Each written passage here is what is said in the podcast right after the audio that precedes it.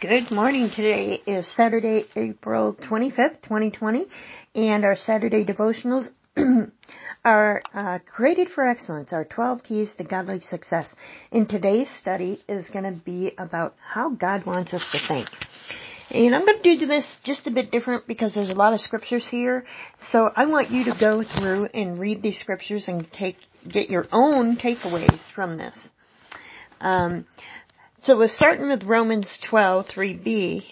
Um, do not think of yourself more highly than you ought, but rather think of yourself with sober judgment in accordance with the measure of faith God has given you. The scripture is the perfect opportunity for God to say how He truly wants us to think. Does He say, think of yourself as a worm in the hands of an angry God? Absolutely not. He wants our thinking to be balanced, use sober judgment, yet without conceit. Then there's Romans 12, 1 through 2 that I want you to read.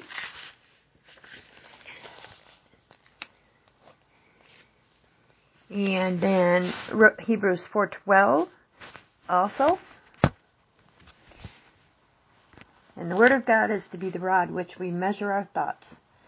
Uh, do our thoughts measure up? I'm going to put these as questions.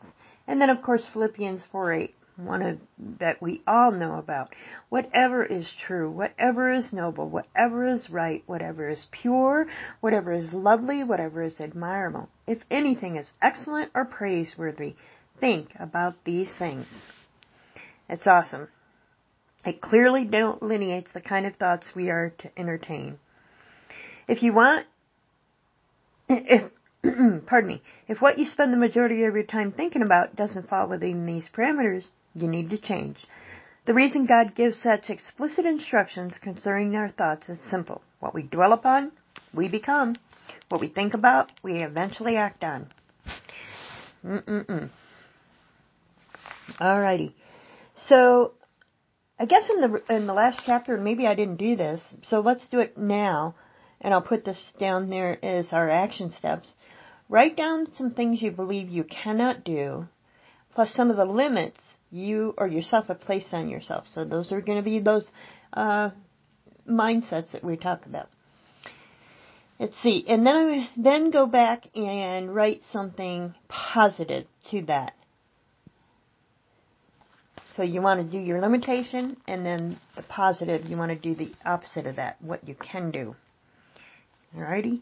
So that's awesome stuff for today because it's exactly what I talk about in my book. Hey, you have an awesome day. Do these exercises and remember, you are who God says you are.